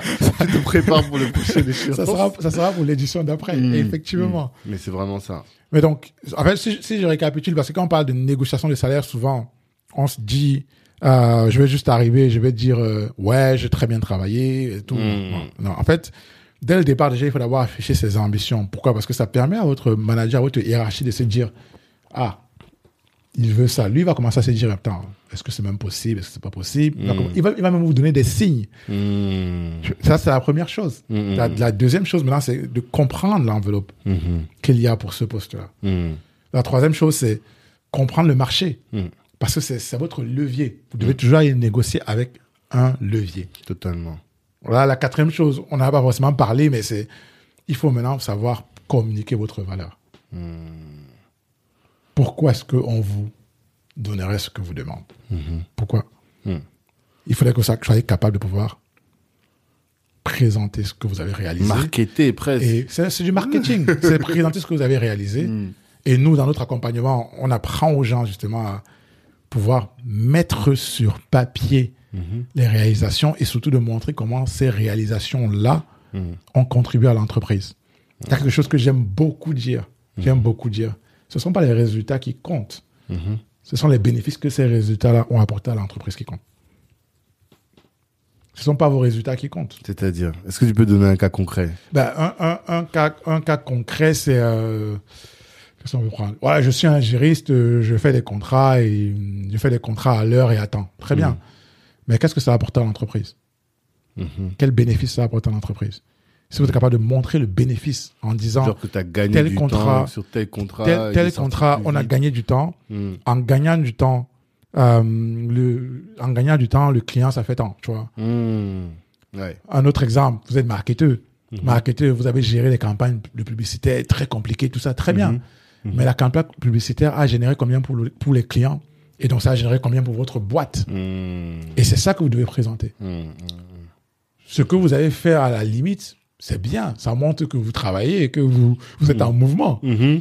Mais euh, ce que la boîte a gagné grâce à ce que vous avez fait, C'est plus important. c'est plus important. Je vois. Donc, euh, et, ça, il faut pouvoir les présenter. Ça, c'est important. Je me rends compte que j'étais un mauvais salarié. J'ai pas bien négocié mon truc. J'ai quitté le salariat là sans avoir mis toutes les chances de mon côté de d'optimiser. Mais donc ça commence par choisir le secteur, bien choisir le secteur, les secteurs qui sont rentables, les secteurs où il y a de l'argent, et après soi-même, une fois qu'on est dedans, avoir les bonnes stratégies Ouais. pour aller chercher les, les meilleurs postes, ceux qui rapportent le plus, et ensuite bien négocier son salaire, quoi. Ouais. C'est tout ça. Ok. Il y a un autre aspect que tu voulais évoquer, c'est la productivité. Qu'est-ce que tu veux dire par là et en quoi la productivité peut permettre d'être euh, un meilleur salarié et donc de de pouvoir atteindre ses ambitions in fine? Quand on parle de productivité, c'est vrai que j'aime pas beaucoup ce terme, mais Mm. euh, c'est un, on va dire, un mot-clé. Donc, euh, Mhm. beaucoup de gens l'utilisent. Par, par productivité, moi, personnellement, j'entends l'atteinte des objectifs et la satisfaction de ton client. Et quand je parle de ton Mm. client, comme tu es en interne, ton client, c'est ta hiérarchie Mm. ou ton boss, Mhm. en tout cas ton client en interne. D'accord. Et c'est ça que, quand je parle de productivité, c'est ça. Ok. Et Ce qui est la base, on a dit tout à l'heure. hein. C'est Oui. le niveau 1. Si tu fais pas ça là, tout le reste, ça sert à rien. exactement, c'est c'est- Mm. c'est le niveau 1. Mais en fait, le niveau 1, la réalité, le niveau 1, c'est l'atteinte des objectifs. Euh, et par contre, la satisfaction, c'est pas forcément l'atteinte des objectifs. Tu, pouvez, tu peux atteindre tes objectifs, mais ton boss n'est pas satisfait. Ah. Pourquoi? Parce que vous avez mal déterminé vos objectifs au départ? Il y a plusieurs raisons. Parce que Mhm. vous avez mal déterminé les objectifs, parce que lui-même, il ne comprend pas ce qui le satisfait. Ah. Il ne comprend pas quels sont ses enjeux, Mm. quels sont... Parce qu'il y a plusieurs personnes qui ne comprennent même pas quelles sont eux-mêmes leurs propres motivations. Ils sont drivés par les objectifs qu'on leur a donnés en haut. Mhm. Parce que la manière d'atteindre les objectifs, vous n'avez pas réussi à atteindre des objectifs cachés ou des objectifs émotionnels. Mhm. Intéressant. Il n'y a pas que les chiffres. Ouais, totalement. Est-ce que vous l'avez, vous avez fait en sorte qu'ils soient mis en valeur? Mhm. Ouais. C'est- c'est- En fait, il faut comprendre que là, vous parlez d'une personne Mhm. comme vous. Mhm. Donc, Qui a ses propres qui a ses challenges. propres ses challenges, propres- ouais. propres enjeux. Ouais, totalement. Totalement. Et donc, c'est ça pour moi quand je parle de productivité. Mhm. C'est cette productivité-là qui peut vous propulser. La productivité, juste atteindre des objectifs, Mhm. ça peut vous brider si jamais vous le considérez pas l'autre. Parce que l'autre objectif, qui est de comment je satisfais les personnes dans la boîte, Mhm. c'est ce que moi j'appelle le capital relationnel. Mhm. C'est-à-dire que vous, c'est un peu comme quand, quand vous êtes dans une relation et vous faites certaines choses qui permettent à l'autre de se sentir bien. Dans votre relation, dans la relation, dans le mariage, tu peux faire les choses qui sont justes, Mhm. mais ça frustre le partenaire. Totalement. Parce que c'est fait d'une certaine manière qui ne correspond pas aux attentes, Mhm.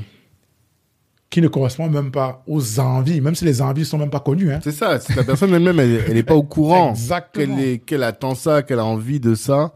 Et du coup, il y a un désalignement, quoi. C'est ça. Oui, c'est le, le- c'est le bon terme, désalignement.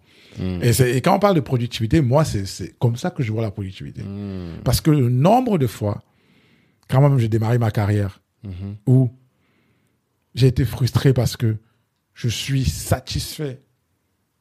Je suis vraiment fier du rendu que j'ai eu. Mhm. Mais au final, les retours que j'ai Mm. sont très peu satisfaisants Mhm. parce que il y a la forme dans la manière de communiquer ce rendu-là.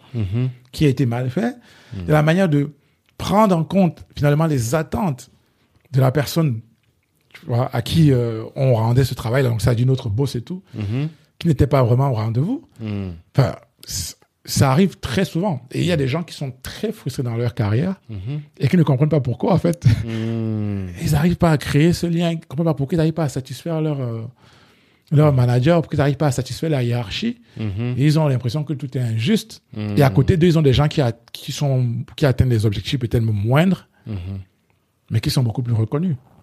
Pourquoi? Parce que ils réussissent à satisfaire Les attentes, Les attentes. du- de, de la de cible, la en fait, tu cible, de le manager, des parties prenantes. Parce que généralement, on parle de parties prenantes en général. C'est parce que il y a le manager, mais vous avez aussi des personnes qui sont pas votre manager direct, mais qui ont une influence très forte sur les décideurs, Totalement. qu'il faut pouvoir satisfaire. Ouais, totalement. Et donc, il faut identifier quels sont leurs besoins. Et comment tu fais ça, justement? Il faut même déjà les identifier. Ouais. Ces personnes. les personnes d'abord. Exactement. Quelle est celle qui prend la décision? Quelle est celle qui influence le plus le décideur? Et ensuite, comment est-ce que tu peux aider cette personne-là à atteindre ses objectifs, objectifs. ouais. pour que toi, elle te mette bien ensuite? C'est ça? Exactement. C'est stratégique. hein. et, et il faut comprendre que c'est pour ça que finalement, développer sa carrière, c'est-à-dire de dire je veux accélérer mon évolution, ce n'est pas euh, quelque chose d'aussi simple que les gens pensent. Et c'est pour ça que quand les gens se heurtent, ils se disent je vais devenir entrepreneur, euh, je vais devenir ceci, devenir cela. Mais en fait, travailler ça te permet de te préparer à devenir entrepreneur. Mhm. C'est-à-dire Mais parce que satisfaire quelqu'un, c'est un client. Mhm. Pouvoir avoir tout le temps réfléchir à te dire comment je me développe en termes de compétences, Mhm. quelles compétences il faut pour le, le- le- le prochain niveau. Ça, c'est quelque chose que les entrepreneurs font de manière régulière. Totalement. Le fait d'être, de dire, je dois atteindre mes objectifs. Comment je fais pour m'organiser?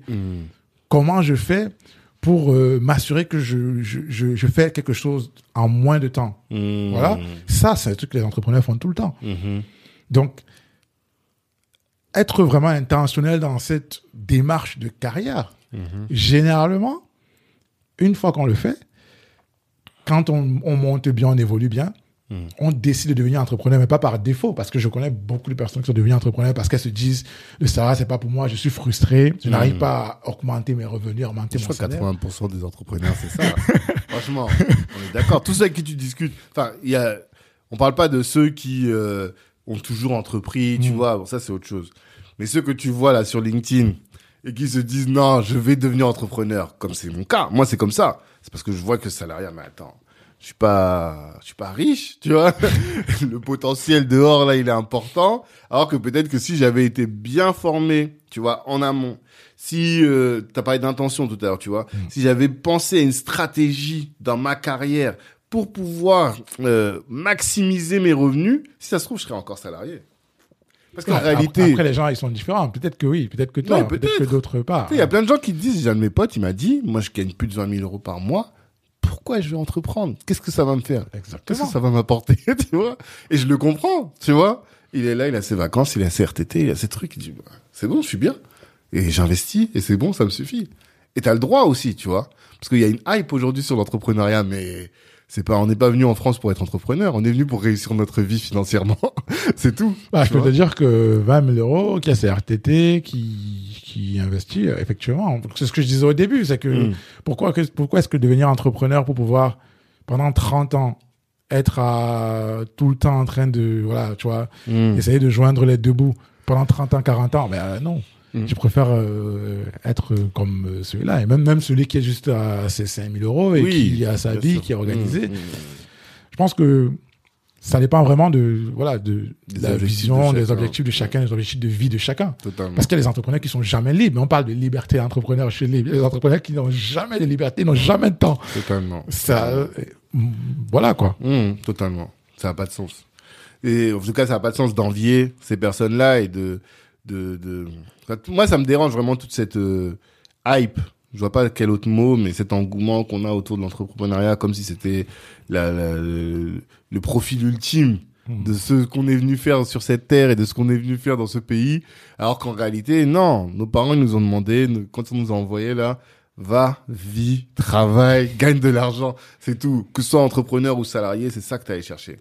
Et c'est pour ça que ce que tu fais, c'est important parce que ça va éviter à plein de gens d'aller dans des dans des voies de garage finalement en tant qu'entrepreneur parce que en tant que salarié si tu as bien réfléchi à ta stratégie pour augmenter ton salaire régulièrement monter monter monter monter tu peux être tout à fait épanoui c'est ça en fait Tout à fait. Et, et quand on parle de productivité, là, on a parlé effectivement d'atteindre des objectifs. Mm. Mais il faut savoir qu'il y a des gens qui gagnent très bien leur vie en tant que salariés Mhm.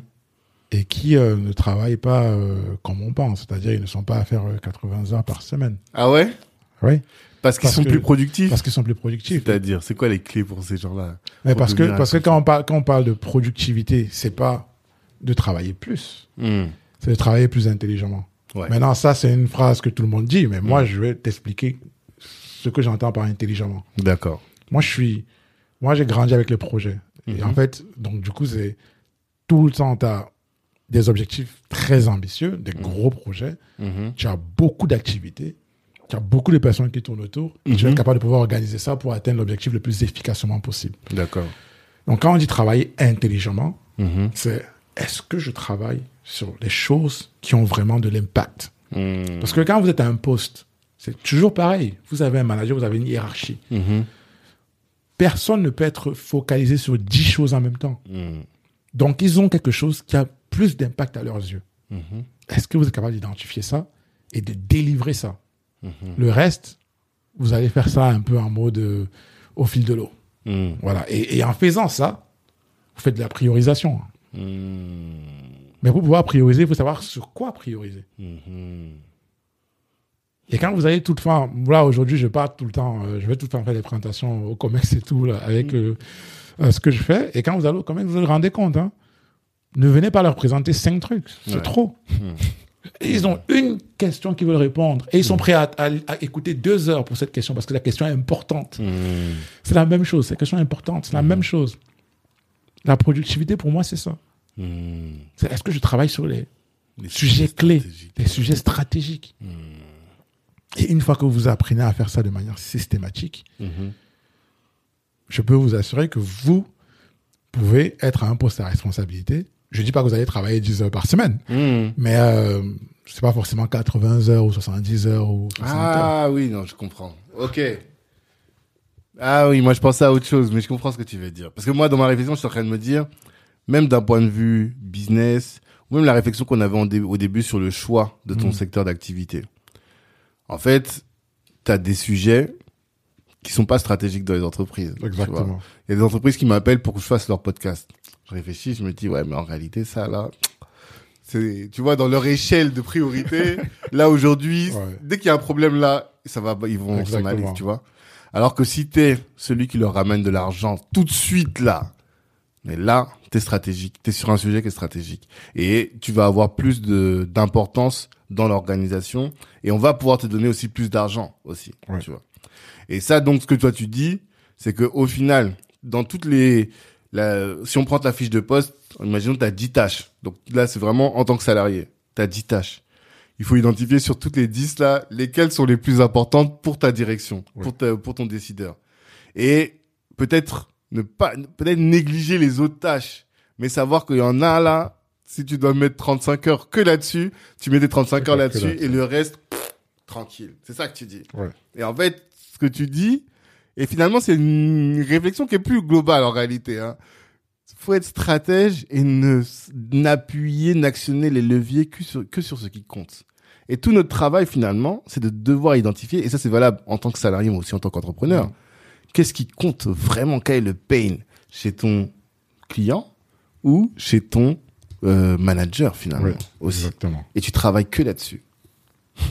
c'est de la psychologie. C'est, c'est presque euh, machiavélique. Ben, ben, parce, parce que, de toute façon, les fiches de poste, les fiches de poste sont faites par euh, des RH Mm. euh, qui, forcément, ne maîtrisent pas vraiment le métier. Hmm. Et en fait, la fiche de poste, il faut que ça justifie le fait d'avoir un poste.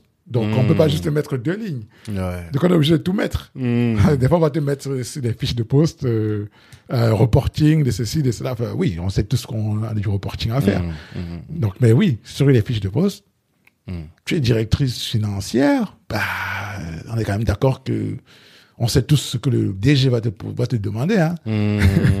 Où j'en suis, Hmm. où on perd de l'argent, C'est ça. Non, non, c'est vrai. Voilà, maintenant tout le reste, oui, ok, c'est des ajouts. Je Ouais. dis pas qu'il faut l'ignorer. Ce que je veux dire, c'est que savoir les identifier, Hmm. savoir délivrer dessus et savoir communiquer à sa hiérarchie que l'on délivre dessus, Hmm. ça fait en sorte que tout le reste, ils vont juste se dire, vous êtes performant. C'est ce biais-là de se dire, ah, mais t'es performant à, à- à faire des podcasts, donc on a l'impression que t'es performant partout, parce que Mm. t'es tellement brillant sur un truc. Mm. C'est la même chose. Mm. T'es tellement brillant sur ce qui marque Mm. que le reste, ils seront toujours prêts à avoir le bénéfice du doute. Ouais. Ah oui, ok, bon, tu peux toujours expliquer que voilà, je vais faire ça tant, tu vois. Voilà. Mm. Mais il y a des sujets sur lesquels, non, là, il faut pas, il faut être précis Hmm. et il faut être percutant. Hmm. C'est la même chose aujourd'hui pour moi. Dans, dans- voilà, quand j'accompagne mes clients, Mhm. euh, je vois très bien. C'est des choses. On peut arriver. On avait dit qu'on devait faire 10 choses. Mhm. Moi, j'arrive, j'ai fait trois choses. Déjà, j'explique que j'ai fait trois choses et je dis pourquoi j'ai fait les choses. Dès Mhm. que je dis pourquoi j'ai fait les choses, j'ai concentré dessus. C'est bon. Hmm. Le Ils reste, ont oublié euh, les autres. Parce que de toute façon, ils s'en foutaient en vrai. Exactement. Exactement. En tout cas, c'était pas leur sujet pas leur prioritaire. sujet. Et personne n'a 10 sujets prioritaires en même temps. C'est impossible. Ça n'existe pas. C'est clair. Non, c'est trop fort. C'est c'est la réalité. Maintenant, maintenant, il y a la psychologie, c'est qu'il faut Hmm.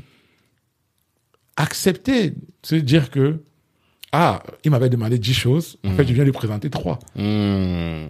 Les gens, il y, a, il y a cette peur de se dire, mais attends, il m'a demandé 10 choses. Mais En Mm. fait, non, il t'a demandé 10 choses parce que sur le, sur le fait accompli, il pouvait dire 10 choses. Mhm. Mais la réalité, c'est qu'il peut même pas s'asseoir pour écouter 10 choses. Mm. C'est C'est pas possible. Il n'y a pas besoin. Il n'y a pas besoin, en fait, le, le, la- le, le boss. Hmm.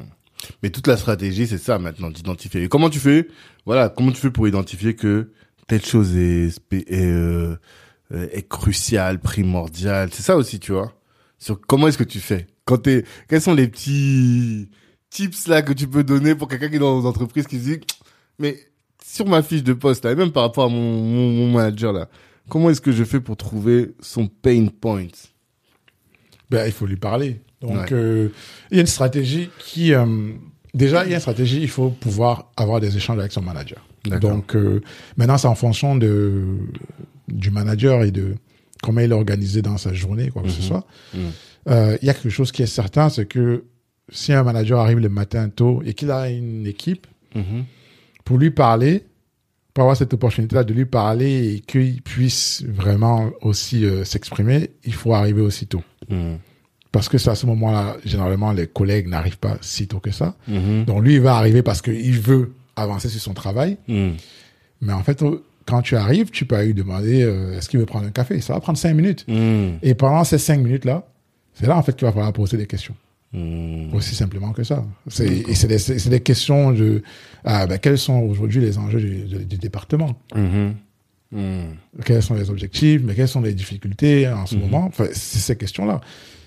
Et euh, il va pouvoir peut-être les, les exprimer, euh, ou souvent il va juste te parler des objectifs. Mais en Mhm. tout cas, euh, il va échanger. Il faut pas aller discuter avec le manager pour lui dire euh, vous avez as fait quoi ce week-end euh, pendant euh, 20 minutes ou tout le temps. Mhm. Le small talk c'est important. l'entrée en matière, quoi. Voilà, c'est important, Mhm. mais il faut comprendre ce qui est dans son esprit, ce qui occupe son esprit, Mhm. ce qui l'empêche de dormir la nuit. Et c'est là vraiment que. Et souvent, ce manager-là, il va vous dire ça, il va oublier que vous l'a dit. Et une autre fois, vous allez venir lui ressortir ça. Et il va dire Ah oui, Il a compris. il a compris. C'est toi qui me l'as dit, mon gars. il a compris. Mais, mais c'est comme ça que ça fonctionne parce qu'on est tous des êtres humains. Mhm.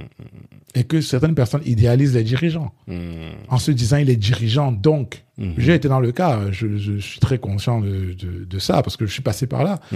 De penser que ce, ce dirigeant-là, il est forcément plus intelligent que nous. Donc, il doit forcément maîtriser euh, beaucoup plus de choses que nous. Donc, forcément, il est capable de pouvoir comprendre beaucoup plus de choses que nous. Non, il est un être humain. Qui a aussi une vie Bien en sûr. dehors du travail, qui a des Mm. préoccupations. Donc, euh, voilà. Et parce qu'il est un être humain, il cherche quelqu'un Mm. sur qui s'appuyer, quelqu'un qui le comprend. C'est ça. Une fois que vous montrez que vous le comprenez, vous gagnez des points. C'est valable pour les salariés, pour les emplois, pour les entrepreneurs aussi. En fait, c'est de la, c'est de la psychologie humaine, quoi, de base. humaine, De ça. discuter avec son client, discuter avec son collègue, discuter avec son, là, en tout cas, avec sa cible, la personne qui va nous, nous débloquer ce que nous on veut. Soit euh, ouvrir l'alias pour payer notre service, soit euh, ouvrir les portes euh, d'un poste ou autre. Mais c'est vraiment de la, de la, de, de la, des interactions humaines. C'est pour ça que tu as beaucoup parlé de psychologie. Ouais. Maintenant, je comprends mieux avec le recul pourquoi tu parlais de la psychologie? Parce que finalement, c'est que ça. Mais voilà, si quelqu'un qui a écouté ça là pendant une heure et quart, il se dit ah ouais, mais Arthur, il est pertinent. Comment il fait pour en savoir plus? Comment on fait pour rentrer en contact avec toi? Euh, Je sais que tu fais des webinaires. quand- Voilà. Maintenant, c'est la partie commerciale, quoi. Tu vois Bah, je suis, je suis, euh, voilà, je suis toujours disponible sur. euh, bah, déjà, là, je pense que tu vas mettre le lien, euh, Mm. voilà, le lien vers euh, nos services, Ouais. euh, vers la page, euh, la page de nos services. D'accord. On fait des webinaires aussi parce que Mhm. justement, euh, on s'est rendu compte que euh, les personnes qui venaient nous voir euh, venaient souvent nous voir pour un problème particulier Mhm. et qu'en fait, euh, c'était pas le vrai problème. Mhm. C'est-à-dire que- En général, les gens ils viennent pourquoi Bah, il y a beaucoup de personnes qui viennent en disant, euh, ben, je sais pas prendre la parole, je n'a- je n'arrive pas à oser tout ça. Mhm. Euh, et euh, ensuite, alors que le vrai problème, ce n'est pas de, ce n'est pas qu'elle n'arrive pas à oser ou qu'elle ne sait pas prendre la parole. C'est Mhm. que souvent, c'est soit c'est une question de confiance dans le fait que je peux apporter de la valeur, Mhm. parce qu'elles ne savent pas le faire, alors que c'est aussi simple que ce qu'on a discuté, en posant même certains types de questions, Mhm. euh, ou en essayant de comprendre les managers et tout. Euh, et elles ne savent pas, les personnes, comment le faire. Donc euh, elles viennent pour ça. Euh, D'autres personnes viennent pour le, le fait de dire aujourd'hui, voilà, je veux devenir entrepreneur parce que il y a des personnes qui viennent nous contacter pour ça, parce que nous, on- et ils nous disent voilà, vous apprenez à parler aux dirigeants, donc euh, ça, Mhm. ça, ça peut m'aider. Mhm. Mais quand on creuse finalement, c'est pas qu'elles veulent devenir entrepreneurs, c'est Mhm. qu'en fait elles veulent avoir un meilleur salaire, mais elles sont pas prêtes à la vie d'entrepreneur et toute euh, l'insécurité que l'on connaît. Euh, donc on accompagne ces personnes-là. euh, et les webinaires, c'est plus pour qu'elles se rendent compte que le vrai problème, ce n'est pas ça, mais c'est plutôt autre chose. Et que tout repose dans créer cette conscience-là, Mhm. créer ce lien-là. Mhm. Pouvoir faire en sorte que son client interne, qui est le manager, la hiérarchie, Mhm. se dise, c'est lui que je veux, c'est elle que je veux. C'est pour ça qu'on fait ces webinaires-là. Euh, D'accord. parce que l'angle que l'on a est un angle différent. Après, euh, ça, ça permet en fait de, de pouvoir accompagner sur notre vrai programme, enfin, le long programme que l'on a, c'est un programme sur 90 jours, qui justement, tout ce qu'on a discuté là, on apprend aux personnes à l'implémenter en 90 jours. Et à la fin des 90 jours, on a des personnes qui ont transformé en fait leur boss. C'est-à-dire que le boss est devenu un- un- en quelque sorte un fan parce que complètement transformé la posture, En 90 jours. c'est 90 possible. jours. Pas plus, pas moins. Pas plus. Hmm. Ça peut être moins. Ça peut être moins, mais pas plus. Oui. Parce que parce que ce qui est important, c'est que transformer le boss. Après, il y a maintenant tout un processus pour arriver après à la promotion. Hmm. Mais là, c'est déjà que le boss qui ne vous considérait même pas, Mhm. quand il arrive maintenant à réunion, il vous pose la question de savoir ce- qu'est-ce que vous pensez. Qu'est-ce que vous en pensez? Ouais. Tu deviens une personne, tu deviens l'homme ou la femme clé dans ton, dans ton, dans ton équipe ou dans ton organisation. Exactement. Exactement. En fait, vous en faites un mentor. Hmm. Vous en faites un mentor. Et, et c'est pas parce que vous- la personne connaît tout. C'est qu'il s'est rendu compte qu'il y a une certaine démarche, cette démarche-là. Mhm. Parce que la démarche de se dire, quand on est en réunion et que tout le monde parle dans tous les sens, Mhm. c'est quoi l'objectif? Qu'est-ce qu'on essaie d'atteindre? Hmm. Déjà, ça calme d'abord toutes les ardeurs de personnes qui parlent qui- sans savoir pourquoi on parle. Ouais, qui brasse du vent. Exactement. Et les- le manager qui entend quelqu'un dans son équipe, moi je peux te dire, il comprend tout de suite que la personne, euh, Hmm. voilà, elle est quand même pertinente. Hmm. Tu vois. Donc euh, oui, on est, on est, on fait ces webinaires là. Mhm. Euh, bah, je pense que dans les liens aussi, on pourra, euh, pourra avoir accès à ça. Mhm. Mais sinon, on a plusieurs types de programmes. Ouais, c'est ça. Voilà. On a ce programme qu'on appelle signature parce que ça fait c'est une transformation totale. Hmm. Et ce programme signature là, il y a trois grosses étapes, trois gros modules et un module connaissance de soi. C'est-à-dire que on veut qu'une personne telle qu'elle quelle qu'elle soit sache comment elle peut devenir impactante. Qu'elle soit introvertie, extravertie, comment elle peut devenir impactante. La deux- le deuxième module, maintenant, c'est les codes. Tout ce qu'on a discuté là. Comment tu fais pour identifier les personnes clés, les personnes qui sont à la table des décisions, et comment tu les transformes Hmm. pour que quand ton nom apparaît sur la table, Mhm. elles disent, moi, je veux, je veux Tanguy, quoi. Hmm. Et la dernière partie maintenant, c'est comment tu fais pour délivrer tout ça. C'est-à-dire prendre la confiance pour pouvoir parler, pour pouvoir t'exprimer, pour pouvoir exprimer ta valeur, pour pouvoir négocier. Hmm. Et donc, c'est pour ça que ce programme, quand on parle de 90 jours, c'est parce qu'effectivement, à la fin des 90 jours, la personne s'est déjà exprimée. Parce que dans le programme, en fait, on te force. On te fait parler et on te fait déjà t'exprimer. C'est déjà exprimé en réunion, a déjà approché les managers, a déjà un mentor. C'est-à-dire cette personne-là qui sait, qui connaît les aspirations Hmm. et qui est prête à la défendre parce que elle a apporté la valeur. Ok. Donc ça, c'est le programme signature. Après, t'as d'autres programmes? Après, il y a d'autres programmes, effectivement. On a un programme qui est justement centré vraiment autour euh, de juste la connaissance de soi, parce qu'il y a des personnes qui arrivent et qui n'arrivent pas juste à oser, c'est-à-dire qu'elles ont toutes les compétences. Et ce qui leur manque vraiment, c'est parce qu'elles sont timides. Euh, et donc là, on les débloque. D'accord. On débloque cette posture. On a un autre programme qui est un programme plus communication. Là, on apprend vraiment aux personnes à communiquer au travers des emails, au travers en réunion, quand on prend la parole, Hmm. vraiment être impactant au travers de sa communication. D'accord. Et il y a un dernier programme qui est le programme pour les personnes qui ont du mal à pouvoir euh, créer les codes. Elles connaissent pas forcément les codes de l'entreprise. Euh, c'est- elles sont frustrées. Et donc là, c'est comment tu fais juste pour pouvoir te focaliser sur mon manager, comment, com- comment bien le prendre, comment gérer les critiques, Mhm. euh, pour pouvoir même juste être plus épanoui, quoi D'accord. et, euh, et, et obtenir un mentor. Donc c'est ça les programmes. Ok, bah c'est top. En tout cas, moi, je vous encourage tous à les tester. hein. Vous avez eu un bon un, un bon aperçu là de, de la, la richesse que euh, Arthur peut apporter. Lui et les autres, il y a Jean-Claude que je vois souvent. Et le troisième, c'est qui? Kofi. Kofi. Voilà, ok. Mais en tout cas, euh, à voir. On va mettre tous les liens euh, dans les, la description du podcast pour que les gens aillent euh, chercher. Et notamment le lien vers vos, vos LinkedIn parce que vous postez régulièrement. Tu postes tous les combien du coup? T'as une fréquence maintenant Ouais, trois, trois fois par semaine, mais ça va, passer à, ça va passer à une fois par, par jour, là, bientôt. Une fois par Ça jour va revenir à une fois par jour, Mmh. pense. D'accord. Mais, on, on poste effectivement très régulièrement sur Ouais. LinkedIn. LinkedIn, c'est notre plateforme euh, Mhm. euh, de prédilection. C'est ça. Et Euh, les webinaires, c'est à quelle fréquence Et les webinaires, c'était euh, une fois par semaine. euh, Mhm. Tous les dimanches. euh, c'était une fois par semaine tous les dimanches. Donc euh, normalement, ça devrait toujours être ça. Ok, d'accord. Très bien. Bon, en tout cas, force à vous. On vous suit. Et euh, merci pour toute la, la valeur que tu as apportée déjà là. Ne serait-ce que pendant euh, une heure, euh, une heure vingt, une heure et demie là. Et euh, on suit tout ça. Et à tous, bah, je vous dis euh, rendez-vous la semaine prochaine pour un autre invité. Et qu'est-ce qu'on va dire? D'habitude, je dis revoyez vos ambitions à la hausse. Mais en tout cas, faites-vous accompagner pour avoir les moyens de vos ambitions. Je pense que c'est ça. Exactement. Ciao tout le monde. Hello, hello. Merci d'avoir pris le temps d'écouter cet épisode jusqu'au bout. Avant de terminer, je voulais vous annoncer la création de la Kali Business Academy. Qu'est-ce que c'est que la Kali Business Academy?